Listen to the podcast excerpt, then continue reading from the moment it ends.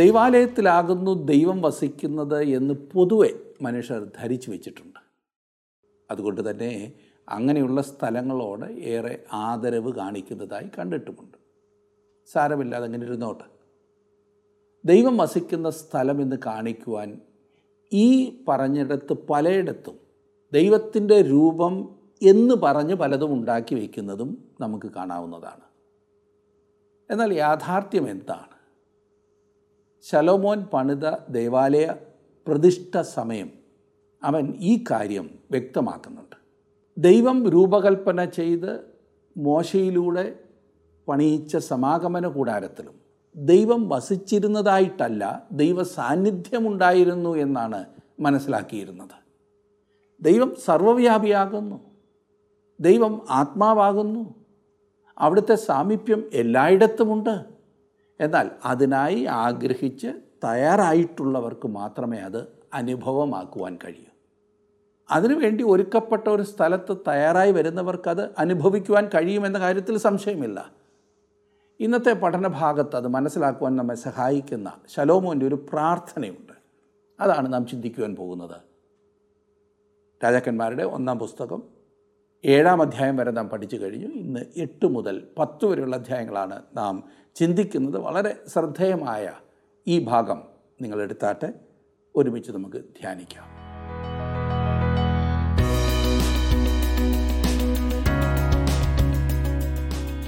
രാജാക്കന്മാരുടെ ഒന്നാം പുസ്തകം ഏഴാം അധ്യായം വരെയാണല്ലോ നാം ചിന്തിച്ചു കഴിഞ്ഞത്. എട്ടാം അധ്യായത്തിലേക്ക് വരുമ്പോൾ ദേവാലയത്തിന്റെ പ്രതിഷ്ഠയെക്കുറിച്ചാണ് നാം കാണുന്നത്.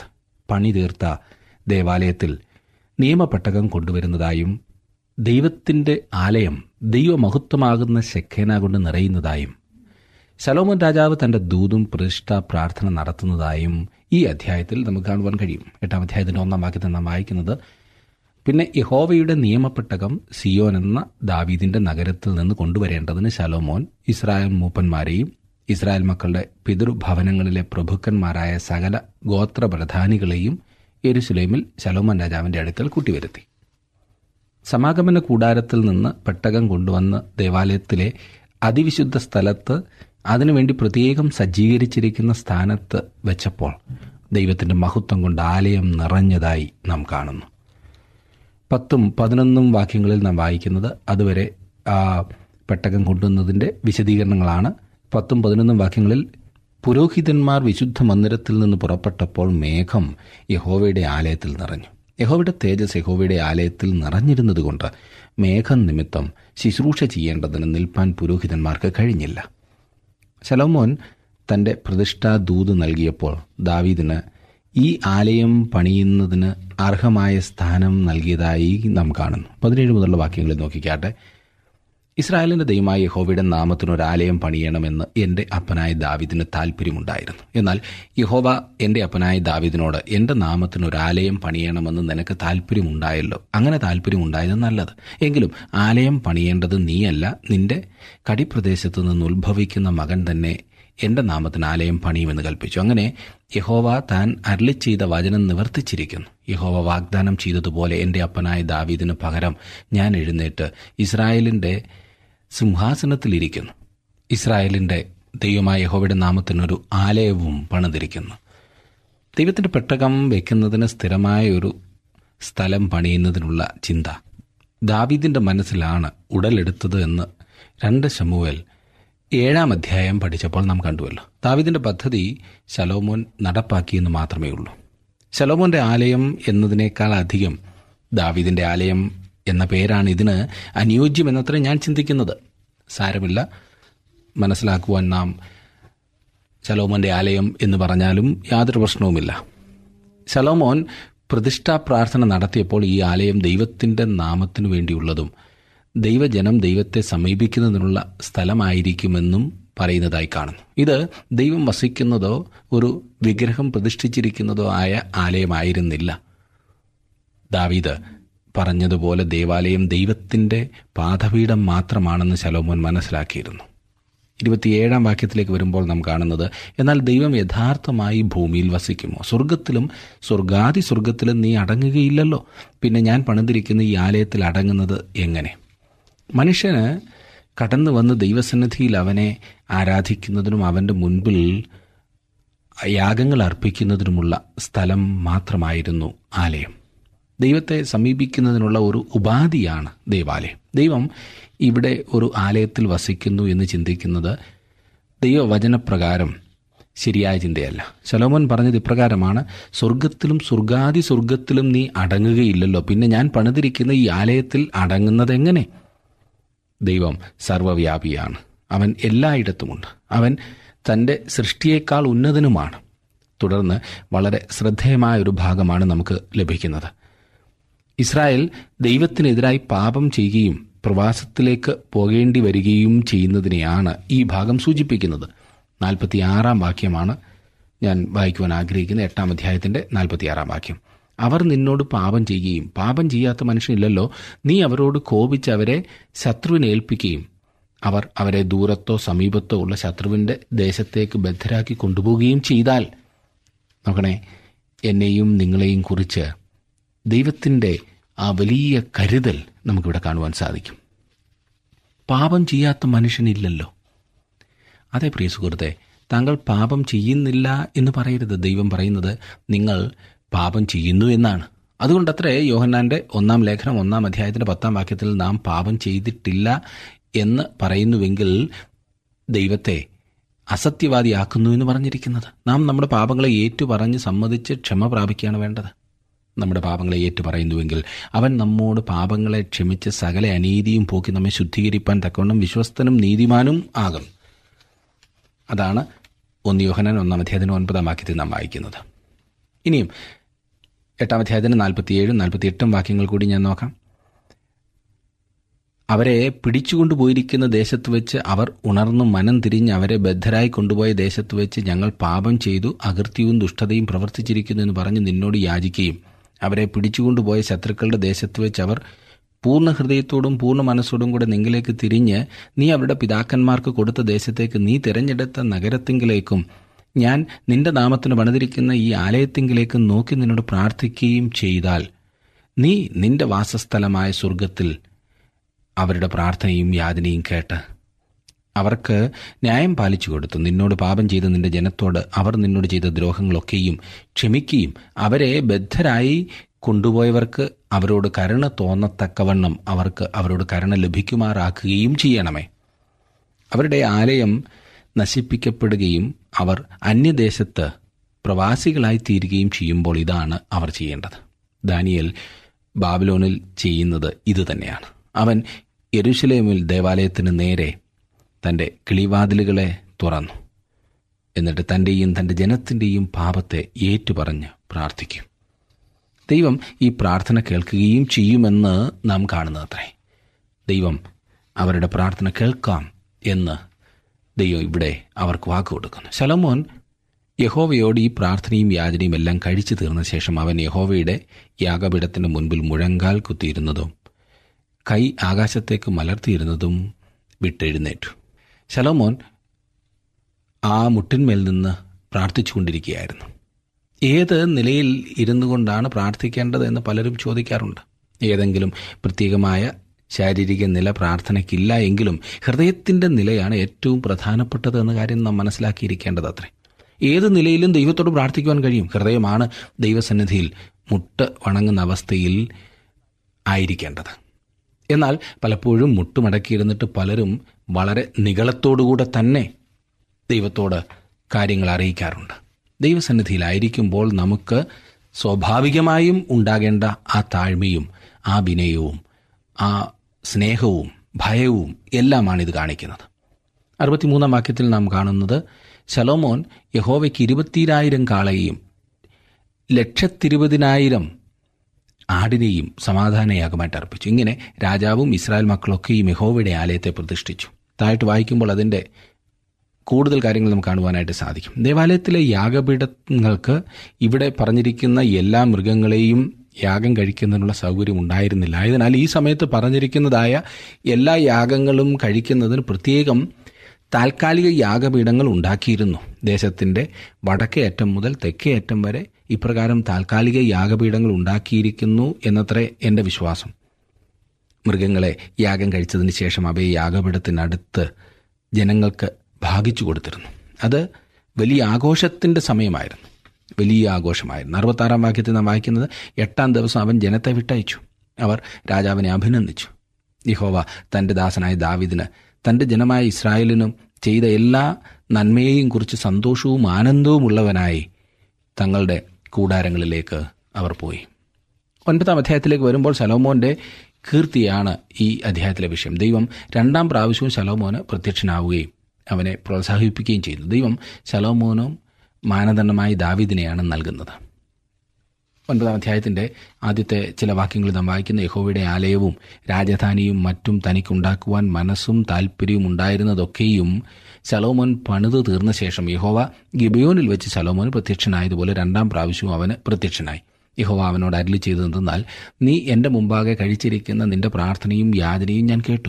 നീ പണിതിരിക്കുന്ന ഈ ആലയത്തെ എന്റെ നാമം അതിൽ എന്നേക്കും സ്ഥാപിപ്പാൻ തക്കവണ്ണം ഞാൻ വിശുദ്ധീകരിച്ചിരിക്കുന്നു. എന്റെ കണ്ണും ഹൃദയവും എല്ലായ്പ്പോഴും അവിടെ ഇരിക്കും ദൈവാലയം ശലോമോൻ പണിതതിന് ശേഷം ദൈവം ശലോമോനോട് പറയുന്നത് ഞാൻ ഈ ആലയത്തിൽ വെച്ച് നിന്നെ കണ്ടുമുട്ടുമെന്നാണ്. നിനക്കും ജനത്തിനും കടന്നു വരുവാനുള്ള സ്ഥലമാണിത്. ഇവിടെയാണ് ഞാൻ ജനത്തെ കണ്ടുമുട്ടുന്നത്. നാലാം വാക്യം ഞാൻ നിന്നോട് കൽപ്പിച്ചതൊക്കെയും ചെയ്യുവാൻ തക്കവണ്ണം എന്റെ മുമ്പാകെ ഹൃദയ നിർമ്മലതയോടും പരമാർത്ഥതയോടും കൂടെ നിന്റെ അപ്പനായ ദാവീദ് നടന്നതുപോലെ നടക്കുകയും എന്റെ ചട്ടങ്ങളും വിധികളും പ്രമാണിക്കുകയും ചെയ്താൽ ഇസ്രായേലിന്റെ രാജസ്ഥാനത്തിൽ ഇരുപ്പാൻ ഒരു പുരുഷൻ നിനക്ക് ഇല്ലാതെ പോകയില്ല എന്ന് ഞാൻ നിന്റെ അപ്പനായ ദാവിദിനോട് അരളി ചെയ്തതുപോലെ ഇസ്രായേലിലുള്ള നിന്റെ രാജ്യത്വത്തിന്റെ സിംഹാസനം ഞാൻ എന്നേക്കും സ്ഥിരമാക്കും. ദൈവം ശലോമോനോട് പറയുന്നത് നീ നിന്റെ അപ്പനായ ദാവീദ് നടന്നതുപോലെ എന്റെ മുൻഭാഗം നടന്നാൽ നിന്റെ രാജ്യത്വം ഇസ്രായേലിൽ എന്നേക്കും ഞാൻ സ്ഥിരമാക്കുമെന്നത്രേ. ദാവീദ് മാനുഷികമായ ഒരു മാനദണ്ഡം മാത്രമായിരുന്നു. ദൈവീക മാനദണ്ഡവുമായി തുലനം ചെയ്യുമ്പോൾ അത് അത്ര ഉന്നതമായ മാനദണ്ഡമായിരുന്നില്ല. എന്നാൽ ദാവിദിന് ദൈവത്തോട് വലിയ താല്പര്യം ഉണ്ടായിരുന്നു. അവൻ ദൈവത്തെ സ്നേഹിച്ചിരുന്നു. എന്നാൽ അവൻ പരാജയപ്പെടുകയും വീഴുകയും ഒക്കെ ചെയ്തിട്ടുണ്ട്. എന്നാൽ ദാവിദ് എഴുന്നേറ്റ് ദൈവസന്നിധിയിൽ കടന്നു ചെല്ലുകയും പാപം ഏറ്റുപറഞ്ഞ് സമ്മതിക്കുകയും ചെയ്തു. അവന് ദൈവത്തോട് കൂട്ടായ്മ ആവശ്യമായിരുന്നു. ദൈവം ശലോമോനോട് പറയുന്നത് അവൻ ദാവിദിനെ പോലെ തന്റെ മുൻപാകെ ഹൃദയ പരമാർത്ഥതയോടെ നടക്കണമെന്നാണ്. ഹൃദയ പരമാർത്ഥത എന്ന് പറയുന്നത് ഇക്കാലത്ത് വളരെ പ്രാധാന്യമർഹിക്കുന്ന കാര്യമാണ്. എക്കാലത്തുമല്ലേ? കാരണം ഇന്ന് ക്രിസ്തീയ ഗോളത്തിൽ പോലും വളരെയധികം കപടഭക്തി നാം കണ്ടുവരുന്നു. മറ്റ് ദിവസങ്ങളിൽ തങ്ങൾക്ക് തോന്നിയതുപോലൊക്കെ ജീവിക്കുകയും പ്രവർത്തിക്കുകയും ചെയ്തതിന് ശേഷം ഞായറാഴ്ച ദിവസം രാവിലെ ദൈവത്തിന്റെ വചനവും കയ്യിൽ പിടിച്ചുകൊണ്ട് പള്ളിയിൽ പോവുകയും ആരാധനയിൽ സംബന്ധിക്കുകയും ദൈവിക കാര്യങ്ങളിൽ വ്യാപൃതരാകുകയും ഭക്തിയോടെ സംസാരിക്കുകയും ഒക്കെ ചെയ്യുന്ന അനേകം ആളുകളെ നാം കാണുന്നുണ്ടല്ലേ? വ്യാപാര രംഗങ്ങളിൽ വിശ്വസ്തത പാലിക്കാതെ കുടുംബത്തിൽ മാതൃകയില്ലാതെ ഒരു ആഴ്ച മുഴുവൻ ജീവിച്ചതിന് ശേഷം ഞായറാഴ്ച ദിവസങ്ങളിൽ ഇപ്രകാരമുള്ള ഭക്തിയുടെ വേഷം ധരിക്കുന്നത് എത്ര മോശപ്പെട്ട കാര്യമാണ്. ആരെയാണ് ഇങ്ങനെയുള്ളവർ കബളിപ്പിക്കുവാൻ ശ്രമിക്കുന്നത്? ദൈവത്തെ കബളിപ്പിക്കാമെന്നാണോ അവർ ചിന്തിക്കുന്നത്?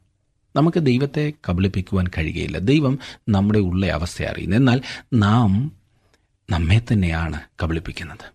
നാം തന്നെ അത് ദൈവത്തോട് പറയേണ്ടത് ആവശ്യമാണ് നമ്മുടെ ഉള്ള അവസ്ഥ. ദാവിദ് ഹൃദയ പരമാർത്ഥതയോടെ ദൈവം മുൻപാകെ നടന്നു. അവൻ പാപം ചെയ്തപ്പോൾ അത് ഏറ്റുപറയുകയും ശുദ്ധീകരണത്തിനായി യാചിക്കുകയും ചെയ്തു. ഒരു നിമിഷത്തേക്ക് ദാവീദിന്റെ വിശ്വാസം പരാജയപ്പെട്ടെങ്കിലും പരാജയമടഞ്ഞ ആ വിശ്വാസത്തിന്റെ അടിത്തട്ടിൽ ഒരിക്കലും പരാജയപ്പെടാത്ത വിശ്വാസമുണ്ടായിരുന്നു. ദാവീദ് അപൂർണനായ ഒരു മനുഷ്യനായിരുന്നു. പൂർണനായിരുന്നില്ല. ദൈവം അവനെ ഒരു മാനദണ്ഡമാക്കി നിർത്തി. നിന്റെ അപ്പനായ ദാവീദ് നടന്നതുപോലെ നടക്കുക. അങ്ങനെ ചെയ്താൽ എന്നാണ് പറയുന്നത്. ഇസ്രായേലിന്റെ രാജാസനത്തിൽ ഇരിപ്പാൻ ഒരു പുരുഷൻ നിനക്കില്ലാതെ പോകുകയില്ല എന്ന് ഞാൻ നിന്റെ അപ്പനായ ദാവിദിനോട് പറഞ്ഞതുപോലെ നിന്നോടും പറയുന്നു എന്ന് ദൈവം പറയുന്നു. ഇസ്രായേലിൽ ഒരു രാജാവ് ഉണ്ടായിരിക്കുന്നിടത്തോളം കാലം അവൻ ദാവീദിന്റെ വംശത്തിൽ നിന്നുള്ളവനായിരിക്കും. ഇന്ന് ദാവീദിന്റെ വംശത്തിൽപ്പെട്ട ഒരു രാജാവുണ്ട്. അവന്റെ ആണി തുളയ്ക്കപ്പെട്ട കരങ്ങൾ അഖിലാണ്ടത്തെ പിടിച്ച് നടത്തിക്കൊണ്ടിരിക്കുന്നു. അവൻ സർവശക്തനാണ് താങ്കളുടെ വിലപ്പെട്ട നിർദ്ദേശങ്ങളും അഭിപ്രായങ്ങളും പ്രാർത്ഥനാ വിഷയങ്ങളും ഇന്ന് തന്നെ ഞങ്ങളെ വിളിച്ചറിയിക്കുക. വിളിക്കേണ്ട number eight two eight one three eight four four five five.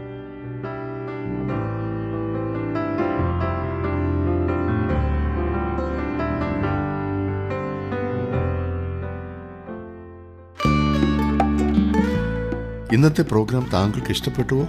എങ്കിൽ ഉടൻ തന്നെ ഞങ്ങൾക്കൊരു മിസ് കോൾ തരിക. അടുത്ത വിജയി ഒരുപക്ഷെ താങ്കളായിരിക്കാം.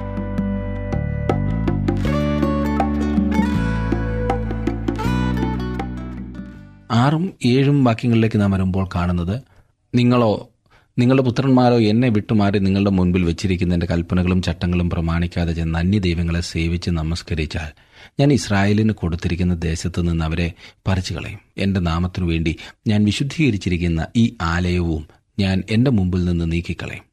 ഇസ്രായേൽ സകല ജാതികളുടെയും ഇടയിൽ പഴഞ്ചൊല്ലും പരിഹാസവുമായിരിക്കും. നോക്കണേ യഹൂദന്മാർ ഇന്ന് വാസ്തവത്തിൽ ഒരു പഴഞ്ചൊല്ലും പരിഹാസവുമായി തീർന്നിരിക്കുകയാണ് ഇത് അക്ഷരികമായി നിവർത്തിക്കപ്പെട്ടിരിക്കുക അത്രേ എട്ടും ഒൻപതും വാക്യങ്ങളിൽ നാം കാണുന്നത് ഈ ആലയം എത്ര ഉന്നതമായിരുന്നാലും കടന്നു പോകുന്ന ഏവനും അതിനെ കണ്ട് സ്തംഭിച്ച് ചൂളകുത്തി യഹോവ ഈ ദേശത്തിനും ഈ ആലയത്തിനും ഇങ്ങനെ വരുത്തിയത് എന്ത് എന്ന് ചോദിക്കും? അവർ തങ്ങളുടെ പിതാക്കന്മാരെ മിശ്രയും ദേശത്തു നിന്ന് കൊണ്ടുവന്ന തങ്ങളുടെ ദൈവമായ യഹോവയെ ഉപേക്ഷിക്കുകയും അന്യദൈവങ്ങളോട് ചേർന്ന് അവയെ നമസ്കരിച്ച് സേവിക്കുകയും ചെയ്യുക കൊണ്ട് യഹോവ ഈ അനർത്ഥമൊക്കെയും അവർക്ക് വരുത്തിയിരിക്കുന്നു എന്ന് അതിനുത്തരം പറയും. ഇതും അക്ഷരികമായി നിവർത്തിക്കപ്പെട്ടിരിക്കുകയാണ്. ഒരിക്കൽ ദേവാലയം നിന്നിരുന്നതായ സ്ഥലത്ത് നിങ്ങൾ ചെന്നാൽ അത് നശിപ്പിക്കപ്പെട്ടിരിക്കുന്നതായി കാണുന്നു അത്രേ കാരണം എന്താണ്? ഇസ്രായേൽ തങ്ങളുടെ ദൈവത്തെ ഉപേക്ഷിച്ചു. അതത്രേ അതിന്റെ ഉത്തരം. ശലോമന്റെ കീർത്തിയെക്കുറിച്ച് തുടർന്ന് നാം വായിക്കുന്നു. ശലോമോൻ രാജാവും സോർ രാജാവായ ഹീരാമും തമ്മിൽ പ്രയാസം ഉണ്ടായതായി നാം വായിക്കുന്നുണ്ട്. പത്ത് മുതൽ വാക്യങ്ങളിൽ നാം കാണുന്നത് ശലോമോൻ യഹോവയുടെ ആലയം രാജധാനി എന്നീ രണ്ട് ഭവനവും ഇരുപത് സംവത്സരം കൊണ്ട് പണിത ശേഷം സോർ രാജാവായ ഹീരാം ശലോമോന് അവന്റെ ഇഷ്ടം പോലെയൊക്കെയും ദേവദാരവും സരളമരവും സ്വർണവും കൊടുത്തിരുന്നതുകൊണ്ട് ശലോമോൻ രാജാവ് ഹീരാമിന് ഗലീല ദേശത്ത് ഇരുപത് പട്ടണം കൊടുത്തു. ശലോമോൻ ഹീരാമിന് കൊടുത്ത പട്ടണങ്ങളെ കാണേണ്ടതിന് അവൻ സൂരിൽ നിന്ന് വന്നു. എന്നാൽ അവ അവന് ബോധിച്ചില്ല. നോക്കണേ ദേവാലയം പണിയും അരമന പണിയും താൻ കൊടുത്ത സാധന സാമഗ്രികൾ കൊണ്ട് ചെയ്തതിന് ശേഷം തനിക്ക് കിട്ടിയതായ ആ പട്ടണങ്ങൾ നല്ലതായിരുന്നില്ല എന്ന് ഹീരാമിന് തോന്നി. ഇവിടെ ഒരു തെറ്റിദ്ധാരണയാകുന്നു നാം കാണുന്നത്. ആ തെറ്റിദ്ധാരണയുടെ വെളിച്ചത്തിൽ അവർ തമ്മിലുള്ള ബന്ധത്തിൽ ഉലച്ചിലുണ്ടാകും. അവർ തമ്മിൽ ഇടർച്ചയുണ്ടാകുന്നതായി നാം വായിക്കുന്നു. ഹീരാം ശലോമനോട് പറയുന്ന സഹോദര നീ എനിക്ക് തന്ന ഈ പട്ടണങ്ങൾ എന്ത്? എന്ന് അവൻ പറഞ്ഞു. അവയ്ക്ക് ഇന്ന് വരെയും കാബൂൽ ദേശം എന്ന് പേരായിരിക്കുന്നു. ഹീരാമോ രാജാവിന് നൂറ്റി ഇരുപത് താലത്ത് പൊന്നു ഈ പതിനാലാം വാക്യം വാസ്തവത്തിൽ ഇപ്രകാരമാണ് നാം മനസ്സിലാക്കേണ്ടത്. ഹീരാമോ രാജാവിന് നൂറ്റി ഇരുപത് താലന്ത് പൊന്ന് കൊടുത്തയച്ചിരുന്നു എന്ന്. ഹീരാം കൊടുത്തിരുന്ന പൊന്നിന് പകരമായിട്ടാണ് ശലോമോൻ ഇരുപത് പട്ടണങ്ങൾ കൊടുത്തത്. തടി കല്ല് പണി എന്നിവയ്ക്ക് പകരമായി ധാന്യങ്ങളും വീണ്ടും എണ്ണയും ശലോമോൻ കൊടുത്തിരുന്നു. പതിനഞ്ച് മുതലുള്ള വാക്യങ്ങളിൽ ശലോമോന്റെ രാജ്യം വിസ്തൃതപ്പെടുന്നതിനെക്കുറിച്ചും അവന്റെ നിർമ്മാണ പ്രവർത്തനങ്ങളെക്കുറിച്ചും വിവരിച്ചിട്ടുണ്ട്. ഒൻപതാം അധ്യായത്തിന്റെ ഇരുപത് മുതൽ ഇരുപത്തിയെട്ട് വരെയുള്ള വാക്യങ്ങൾ വായിക്കുമ്പോൾ ശലോമോനാണ് വാസ്തവത്തിൽ അക്കാലത്തെ സ്വർണ വ്യാപാരം ലോകത്തിലെ മൊത്തം സ്വർണ വ്യാപാരം നിയന്ത്രിച്ചിരുന്നത് എന്ന് തോന്നും. ശലോമോൻ രാജാവിന് നല്ല നാവിക സേനയും ഉണ്ടായിരുന്നു. എസ്സിയോൻ ഗബേർ എന്ന് പറയുന്ന സ്ഥലം ചെങ്കടലിന് കിഴക്ക് ഭാഗത്താണ്. അതായിരുന്നു ശലോമോന്റെ തുറമുഖ പട്ടണം. ശലോമോന്റെ നാവികർ തെക്ക് പടിഞ്ഞാറെ അറേബ്യയിലുള്ള ഓഫീർ വരെ സഞ്ചരിച്ച് വ്യാപാരങ്ങളിൽ ഏർപ്പെട്ടിരുന്നതായി പറഞ്ഞിരിക്കുന്നു. പത്താം അധ്യായത്തിലേക്ക് വരുമ്പോൾ ശേബരാജ്ഞിയെക്കുറിച്ച് നാം വായിക്കുന്നു. ശേബരാജ്ഞി ശലോമോൻ രാജാവിനെ സന്ദർശിക്കുന്നതായി നമുക്ക് കാണുവാൻ സാധിക്കും. അക്കാലത്ത് അറിയപ്പെട്ടിരുന്ന ലോകത്തിന് ശലോമോൻ രാജാവ് ദൈവത്തെക്കുറിച്ചുള്ള സാക്ഷ്യവും കൊടുക്കുന്നതിൽ വിജയിച്ചു എന്നാണ് ശേബാരാജ്ഞിയുടെ സന്ദർശനം വ്യക്തമാക്കുന്നത്. ശലോമോന്റെ പ്രശസ്തി വ്യാപിക്കുകയും അനേകം ആളുകൾ അത് പ്രമുഖരായ ആളുകൾ ജീവനുള്ള സത്യദൈവത്തെ ആരാധിക്കുവാനായി യെരൂശലേമിലേക്ക് പ്രവേശിക്കുകയും ചെയ്തു. ഇന്നത്തെ കാലത്ത് സഭ ലോകത്തിലേക്ക് കടന്നു ചെല്ലുകയാണ് വേണ്ടത്. നിങ്ങൾ ഭൂലോകമൊക്കെയും പോകുക എന്ന കൽപ്പന ഇസ്രായേൽ ജനത്തിന് നൽകപ്പെട്ടിരുന്നില്ല. ഇസ്രായേൽ ദൈവത്തോട് വിശ്വസ്തതയുള്ളവരായിരുന്നപ്പോൾ അവർ ലോകത്തിന് സാക്ഷ്യമായിരുന്നു. ലോകജനം യെരുസലേമിലേക്ക് ആരാധനയ്ക്കായി കടന്നു വന്നിരുന്നു. ശലോമോന് അക്കാലത്തുണ്ടായിരുന്ന സ്വാധീനം എത്രമാത്രമായിരുന്നു എന്നതിന്റെ ഉദാഹരണമാണ് പത്താം അധ്യായത്തിൽ നമുക്ക് ലഭിക്കുന്നത്. ദൈവത്തിന്റെ പ്രതിനിധി എന്ന നിലയിൽ ലോകത്തിൽ സലോമോന്റെ ഭരണത്തിന്റെ പ്രതികരണം എപ്രകാരമായിരുന്നു എന്ന് ഈ ശേബാരാജ്ഞിയുടെ സന്ദർശനം വ്യക്തമാക്കുന്നു. പത്താം അധ്യായത്തിന്റെ ഒന്നാം വാക്യത്തിൽ നാം കാണുന്നത് ശേബാരാജ്ഞി യഹോവയുടെ നാമം സംബന്ധിച്ച് ശലോമോനുള്ള കീർത്തി കേട്ടിട്ട് കടമൊഴികളാൽ അവനെ പരീക്ഷിക്കേണ്ടതിന് വന്നു. താൻ കേട്ടതിന്റെ വെളിച്ചത്തിലാണ് ശേബാരാജ്ഞി ശലോമോന്റെ അടുത്ത് വന്നത്. ദൈവത്തെ സമീപിക്കുവാനുള്ള ഒരു ദൈവാലയത്തെക്കുറിച്ച് അവൾ കേട്ടു. അതിനെക്കുറിച്ച് കൂടുതലായി അറിയണമെന്നുള്ള താല്പര്യം അവൾക്കുണ്ടായി. ശലോമോന്റെ ജ്ഞാനത്തെക്കുറിച്ച് അവൾ കേട്ടു. ആയതിനാൽ പ്രയാസമേറിയ ചോദ്യങ്ങളാൽ അവനെ പരീക്ഷിക്കുന്നതിനാണ് അവൾ വന്നത്. രണ്ടു മുതൽ വാക്യങ്ങളിൽ നാം കാണുന്നത് അവൾ അതിമഹത്തായ പരിവാരത്തോടും സുഗന്ധവർഗവും അനവധി പൊന്നും രത്നവും ചുമന്ന ഒട്ടകങ്ങളോടും കൂടെ യെരുസലേമിൽ വന്നു. അവൾ ശലോമോന്റെ അടുക്കൽ വന്ന ശേഷം തന്റെ മനോരഥമൊക്കെയും അവനോട് പ്രസ്താവിച്ചു. ശിവരാജ്ഞി ശലോമോന്റെ ജ്ഞാനവും അതുപോലെ തന്നെ നിർമ്മാണ പ്രവർത്തനങ്ങളും കൊട്ടാരവും ദേവാലയവും മറ്റ് കെട്ടിടങ്ങളും എല്ലാം കണ്ട് വളരെയധികം അത്ഭുതപ്പെട്ടതായി നാം വായിക്കുന്നു. അതെ ശലോമോനെക്കുറിച്ച് അവൾക്കുണ്ടായിരുന്ന മതിപ്പ് വർദ്ധിക്കുന്നതിനായി ഈ കാര്യങ്ങളൊക്കെ ഇടയാക്കി. ചുറ്റുപാടെല്ലാം ഐശ്വര്യത്തിന്റെയും പുരോഗതിയുടെയും സമൃദ്ധിയുടെയും തെളിവുകൾ കാണാമായിരുന്നു. ദൈവജനം അവന്റെ സാക്ഷികളായി തീരുന്നതായി നാം ഇവിടെ കാണുന്നു. ദൈവത്തിന്റെ സാക്ഷികളായി. ദൈവാലയത്തിലെ ഹോമയാഗവും ശേബാരാജ്ഞി ശ്രദ്ധിച്ചു. ശലോമോൻ രാജാവ് ഹോമയാഗവുമായി ദൈവത്തിങ്കിലേക്ക് അടുക്കുന്നത് അവൾ കണ്ടിരിക്കും. ഈ യാഗം യേശുക്രിസ്തുവിനെയും അവന്റെ പാപപരിഹാര യാഗത്തെയും കുറിക്കുന്നതായിരുന്നു. ഹോമയാഗത്തിൽ കൂടി ശേബാരാജ്ഞിയും ലോകം മുഴുവനും യേശുക്രിസ്തുവിനെ അറിയുവാനിടയായി എബ്രാലേഖനം ഒൻപതാം അധ്യായത്തിന്റെ ഇരുപത്തിരണ്ടാം വാക്യത്തിൽ നാം വായിക്കുന്നത് ന്യായപ്രമാണപ്രകാരം ഏകദേശം സകലവും രക്തത്താൽ ശുദ്ധീകരിക്കപ്പെടുന്നു. രക്തം ചുരിഞ്ഞിട്ടല്ലാതെ വിമോചനമില്ല. ഹോമയാഗം ശേബാരാജ്ഞിക്കൊരു സാക്ഷ്യമായിരുന്നു. താൻ കേൾക്കുകയും കാണുകയും ചെയ്തതിനെക്കുറിച്ചെല്ലാം ശേബാരാജ്ഞി പ്രതികരിച്ചുകൊണ്ട് ഇപ്രകാരം പറഞ്ഞു. ആറും ഏഴും വാക്യങ്ങളിൽ അവൾ രാജാവിനോട് പറഞ്ഞു എന്തെന്നാൽ നിന്റെ കാര്യങ്ങളെയും ജ്ഞാനത്തെയും കുറിച്ച് ഞാൻ എന്റെ ദേശത്ത് വെച്ച് കേട്ട വർത്തമാനം സത്യം തന്നെ. ഞാൻ വന്ന് എന്റെ കണ്ണുകൊണ്ട് കാണുന്നതുവരെ ആ വർത്തമാനം വിശ്വസിച്ചില്ല. എന്നാൽ പാതി പോലും ഞാൻ അറിഞ്ഞിരുന്നില്ല. ഞാൻ കേട്ട കീർത്തിയേക്കാൾ നിന്റെ ജ്ഞാനവും ധനവും അധികമാകുന്നു. ഇതുവരെയും ശലോമോനെക്കുറിച്ച് ശേബാരാജ്ഞി കേട്ടതിന്റെ പകുതി പോലും അവൾ വിശ്വസിച്ചിരുന്നില്ല. എന്നാൽ ഇപ്പോൾ വന്നു കണ്ടപ്പോൾ അവൾ പറയുന്നത് ഉള്ളതിന്റെ പകുതി പോലും അവൾ കേട്ടിരുന്നില്ല എന്നത്രേ. ക്രിസ്തുവിനെക്കുറിച്ച് വാസ്തവത്തിൽ പകുതി പോലും ഇന്ന് പറഞ്ഞു കേൾക്കുന്നില്ല എന്നത്രേ എന്റെ ചിന്ത. എട്ടും ഒൻപതും വാക്യങ്ങളിൽ നാം കാണുന്നത് നിന്റെ ഭാര്യമാർ ഭാഗ്യവതികൾ നിന്റെ മുമ്പിൽ എപ്പോഴും നിന്ന് നിന്റെ ജ്ഞാനം കേൾക്കുന്ന ഈ നിന്റെ ഭൃത്യന്മാരും ഭാഗ്യവാന്മാർ. നിന്നെ ഇസ്രായേലിന്റെ രാജാസനത്തിൽ ഇരുത്തുവാൻ നിന്നിൽ പ്രസാദിച്ച നിന്റെ ദൈവമായ യഹോവ വാഴ്ത്തപ്പെട്ടവൻ. യഹോവ ഇസ്രായേലിനെ എന്നേക്കും സ്നേഹിക്കൊണ്ട് നീതിയും ന്യായവും നടത്തേണ്ടതിന് നിന്നെ രാജാവാക്കിയിരിക്കുന്നു. നോക്കണേ ഇതാണ് അവളുടെ സാക്ഷ്യം.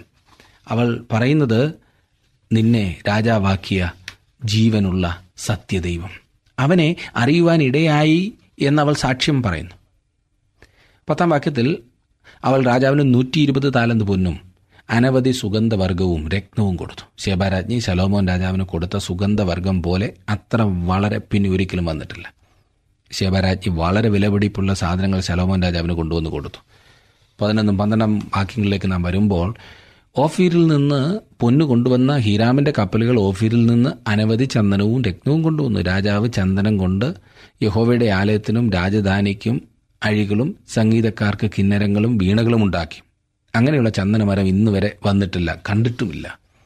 ഹീരാം സോർ രാജാവായിരുന്നു. സമുദ്ര സഞ്ചാരികളായിരുന്നു സോർ നിവാസികൾ. ശലോമോൻ തന്റെ കെട്ടിടപ്പണി തുടരുന്നതായി നാം ഇവിടെ കാണുന്നു. അവൻ ചന്ദനം കൊണ്ട് യഹോവയുടെ ആലയത്തിനും രാജധാനിക്കും അഴികളും സംഗീതക്കാർക്ക് കിന്നരങ്ങളും വീണകളും ഒക്കെ ഉണ്ടാക്കി എന്നത്രേ ഇവിടെ പറഞ്ഞിരിക്കുന്നത്. പതിമൂന്നാം വാക്യത്തിലേക്ക് വരുമ്പോൾ ശലോമോൻ രാജാവ് സ്വമേധയ ശേബാരാജ്ഞിക്ക് രാജോചിതം പോലെ കൊടുത്തത് കൂടാതെ അവൾ ആഗ്രഹിച്ചതും ചോദിച്ചതുമെല്ലാം ശലോമൻ രാജാവ് അവൾക്ക് കൊടുത്തു. അങ്ങനെ അവൾ തന്റെ ഭൃത്യന്മാരുമായി സ്വദേശത്തേക്ക് മടങ്ങിപ്പോയി. അക്കാലത്ത് ദൈവത്തെ അറിയുവാനായി കടന്നു വന്ന അനേകരിൽ ഒരു ഉദാഹരണം മാത്രമാണ് ശേബാരാജ്ഞിയുടെ സന്ദർശനം. അപ്പോസ്തല പ്രവൃത്തികളുടെ പുസ്തകത്തിൽ നാം എത്യോപ്യക്കാരനായ ഷണനെക്കുറിച്ചും തർസോസുകാരനായ ശവലിനെക്കുറിച്ചും കൊർന്നലേസിനെക്കുറിച്ചും ഒക്കെ നാം വായിക്കുന്നു. അവരുടെ മാനസാന്തരത്തെക്കുറിച്ച് നാം അവിടെ കാണുന്നു. എന്നാൽ ഇത് മാത്രമേ അവിടെ രേഖപ്പെടുത്തിയിട്ടുള്ളൂ. എന്നാൽ വാസ്തവത്തിൽ അനേകായിരങ്ങൾ അക്കാലത്ത് ക്രിസ്തുവിനെ അറിയുവാനിടയായി. യെരുസലേമിലെ ദേവാലയ മുഖാന്തരം അനേകായിരങ്ങൾ ദൈവത്തെ അറിയുവാനിടയായി ശലോമോന്റെ ആളുകളുടെ സാക്ഷ്യം കേൾക്കുവാനായും അവർ വന്നിരുന്നു. ശലോമോന് ലഭിച്ചിരുന്ന സ്വർണത്തെക്കുറിച്ചുള്ള ഒരു കാര്യമാകുന്നു തുടർന്ന് പറഞ്ഞിരിക്കുന്നത് ഭാഗം വായിക്കേണ്ടല്ലോ പതിനാല് മുതലുള്ള വാക്യങ്ങൾ. ദാവിദിന്റെ കാലത്ത് ദേശത്ത് കൈവന്നതായ ആ സമാധാനവും സമൃദ്ധിയും ശലോമോൻ അനുഭവിക്കുകയാണ് ചെയ്യുന്നത്. ശലോമോന്റെ ഭരണകാലം സമ്പൽ സമൃദ്ധിയുടെ ഉച്ചകോടിയിൽ എത്തിയതായിട്ട് അത്രേ നാം കാണുന്നത്. ഇരുപത്തിരണ്ടാം വാക്യത്തിലേക്ക് വരുമ്പോൾ നാം കാണുന്നത് ഇരുപത്തിരണ്ടാം വാക്യം. രാജാവിന് സമുദ്രത്തിൽ ഹീരാമിന്റെ കപ്പലുകളോടുകൂടെ തർസീസ് കപ്പലുകൾ ഉണ്ടായിരുന്നു തർസീസ് കപ്പലുകൾ മൂന്ന് സംവത്സരത്തിൽ ഒരിക്കൽ പൊന്ന് വെള്ളി ആനക്കൊമ്പ് കുരങ്ങ് മയിൽ എന്നിവ കൊണ്ടുവന്നു. ഇവിടെ പറഞ്ഞിരിക്കുന്നവയെല്ലാം ആഡംബരത്തിന്റെ കാര്യങ്ങളാണ്.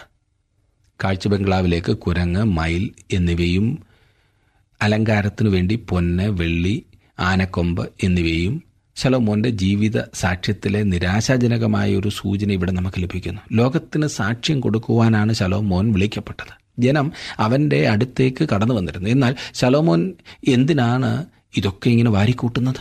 അവൻ എന്താണ് ചെയ്തത്? അവൻ തന്റെ സമയവും പണവും ശക്തിയുമെല്ലാം കുരങ്ങിനെ കളിപ്പിക്കാനും മയിലിനോടുകൂടെ ആടാനും താൽക്കാലിക ആഹ്ലാദത്തിനായി ചെലവഴിക്കുന്നതായ ഒരു കാഴ്ചയത്രേ ഇവിടെ നമുക്ക് കാണുവാൻ കഴിയുന്നത്. ഇരുപത്തിമൂന്ന് ഇരുപത്തിനാലും വാക്യങ്ങളിൽ കൂടുതലായി നാം കാണുന്നു. ഇങ്ങനെ ശലോമോൻ രാജാവ് ഭൂമിയിലെ സകല രാജാക്കന്മാരിലും വെച്ച് ധനം കൊണ്ടും ജ്ഞാനം കൊണ്ടും മികച്ചവനായിരുന്നു. എത്ര ഭയങ്കരമായിരിക്കുന്നില്ലേ ഈ കാലത്താണ് ഇസ്രായേൽ രാജ്യം അതിന്റെ ഏറ്റവും ഉന്നതിയിലെത്തിയത്.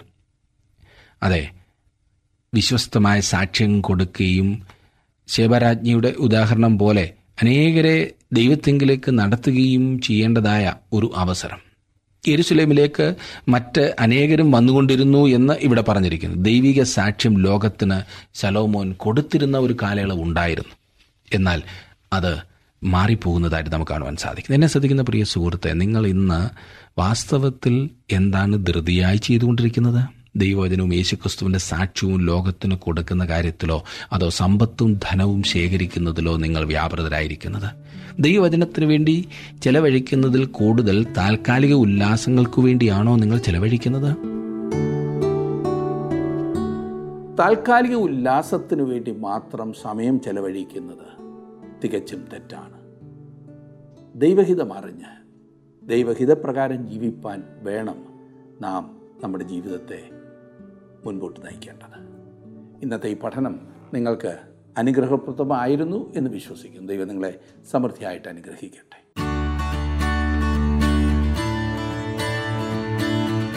ടി ഡബ്ല്യു ആർ ജീവസന്ദേശം ബൈബിൾ പഠനങ്ങൾ അടങ്ങിയ മീഡിയ പ്ലെയർ ലഭ്യമാണ്. ഇത് ആവശ്യമുള്ളവർ സ്ക്രീനിൽ കാണുന്ന നമ്പറുകളിൽ ഞങ്ങളുമായി ബന്ധപ്പെടുക.